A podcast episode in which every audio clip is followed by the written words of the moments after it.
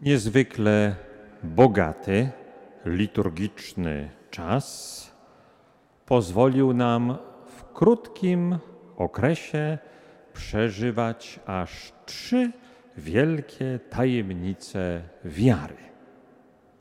Najpierw więc pasterka, msza święta w środku nocy, msza święta, w której rozbrzmiała pierwsza z wielkich tajemnic. Bóg się rodzi.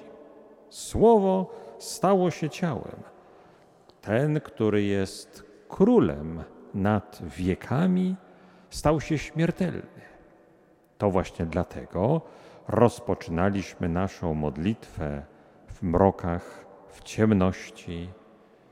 I ciemność została rozjaśniona przez światło, zabłysnął ogień liturgiczny i radosny hymn zabrzmiał chwała na wysokości Bogu. Pierwsza z wielkich tajemnic naszej wiary Bóg stał się człowiekiem, słowo stało się ciałem. Jest też i tajemnica druga. To ta, którą podsuwało nam Pismo Święte wczoraj. Dzień Narodzenia Pańskiego? Tak, ale również dzień, w którym przypomnieliśmy sobie, że narodzenie się Bożego Syna na ziemi dało szansę na nowe narodzenie człowieka. Tak, to wczoraj słyszeliśmy dobrą nowinę o tym, że światłość prawdziwa, która kiedyś była niedostępna, a kiedy stała się bliska na wyciągnięcie ręki i oświeca każdego człowieka, gdy na ten świat przychodzi, ta światłość to Słowo. I tym, którzy je przyjęli, Słowo dało moc, aby się stali dziećmi Bożymi. Tym, którzy z Boga się narodzili. To, że Bóg narodził się między nami, dało niezwykłą, jedyną, niepowtarzalną szansę i okazję, aby człowiek mógł się narodzić na nowo. Jeśli ktoś narodzi się na nowo, z wody i z Ducha Świętego, może wejść do Królestwa Bożego. A więc tajemnica nowego narodzenia, nowego stworzenia i nowego człowieka, o którym tyle razy wspominał w swoich listach święty Paweł, a wspominał z własnego doświadczenia, z tego, co i jemu się przydarzyło na życiowej drodze. I wreszcie tajemnica trzecia.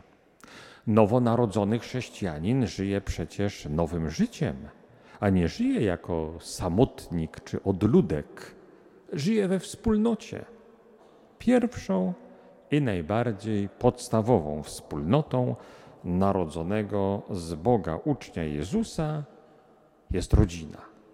I to ta rodzina pobłogosławiona sakramentem małżeńskim, ta rodzina, w której mieszka Boża łaska, rodzina Bogiem silna.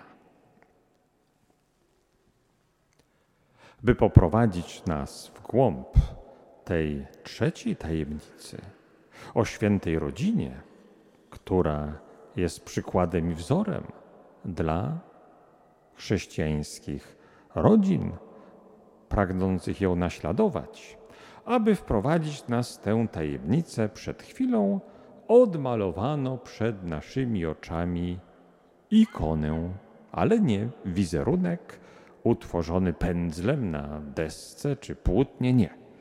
Wizerunek utworzony słowami, kolejnymi zdaniami i wersetami biblijnymi. To ikona biblijna. Powstała ze słów zapisanych w Piśmie Świętym.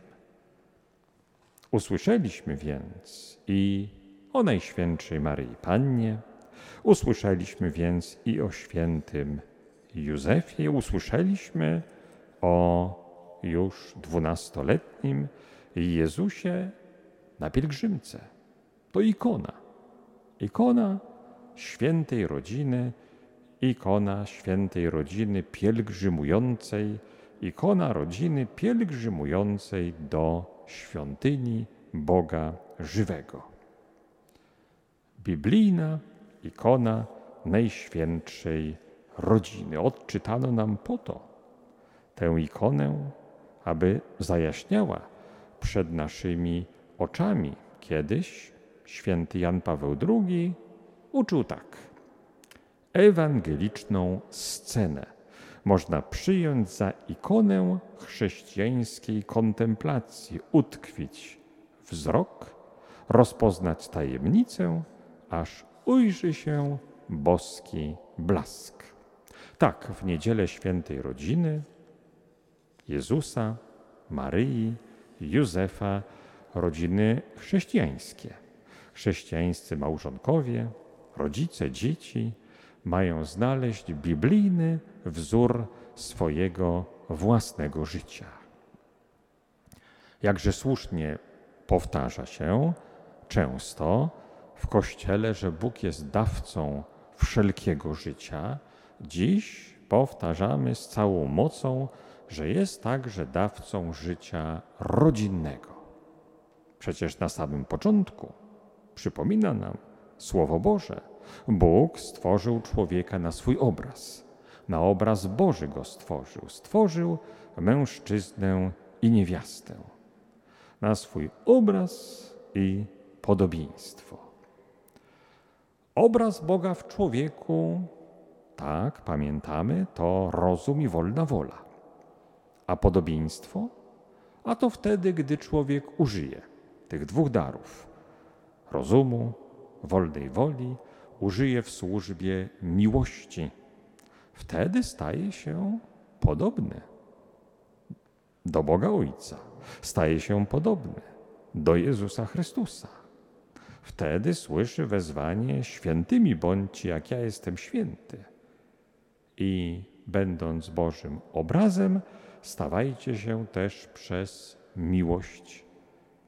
Oto byście stawali się podobieństwem Bożym. Tylko miłość może sprawić, że rodzina faktycznie powstanie, i tylko miłość może dokonać tego, by rodzina stawała się podobieństwem Bożego środowiska, Najświętszej rodziny Maryi, Józefa i Jezusa. Na dzisiejszy dzień e, z konferencji Episkopatu Polski otrzymaliśmy też specjalny list i biskupi napisali tam tak. Wkroczenie Boga w historię świata pozostaje w ścisłym związku z ludzką rodziną.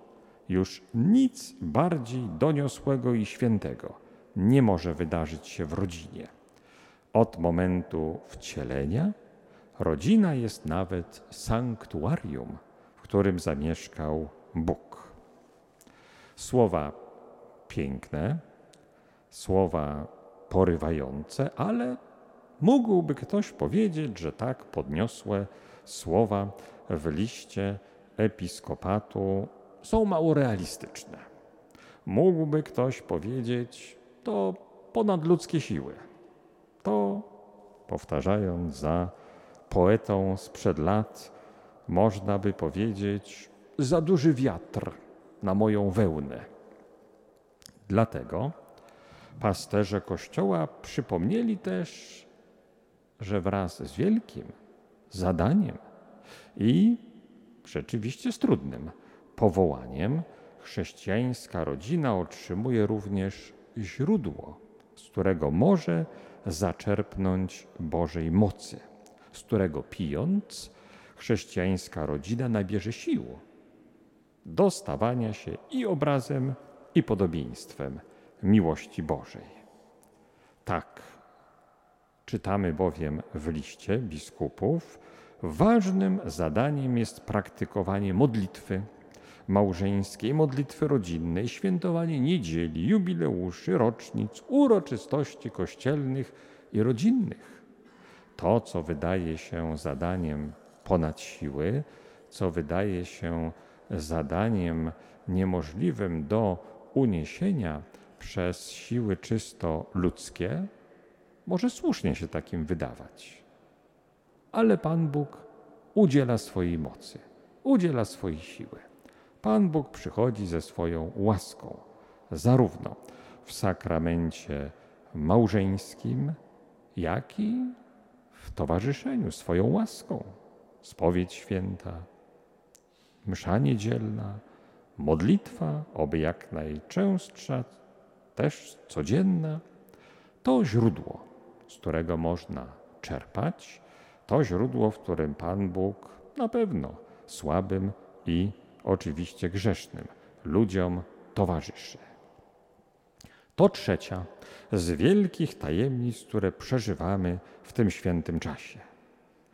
Pierwszą, jakże wyraźnie podkreśloną, w noc pasterki. Bóg się rodzi, moc truchleje. I tajemnica druga, to słowo, które się wcieliło, dało moc tym, którzy je przyjmą, aby stali się dziećmi Bożymi, by narodzili się na nowo. I tajemnica trzecia. Dla nowo narodzonego chrześcijanina Pan Bóg przygotowuje też nowy styl życia, nową kulturę życia codziennego, zakorzenioną przede wszystkim w życiu rodzinnym, w życiu, które od samego początku, w chwili stworzenia, przez Pana Boga zaplanowane i przez Pana Jezusa odnowione i sakramentem umocnione. Jakże więc nie wyśpiewywać Panu Bogu wdzięczności za to, że nie tylko te wielkie tajemnice nam objawia, ale jeszcze zaprasza do ich przeżycia. Jakże nie wołać słowami liturgii zaprawdę godne to i sprawiedliwe, i słuszne, i zbawienne, abyśmy zawsze i wszędzie Tobie składali dziękczynienie, Tobie, Panie Boże, ponieważ przez tajemnicę wcielonego słowa zajaśniał oczom naszej duszy nowy blask Twojej światłości.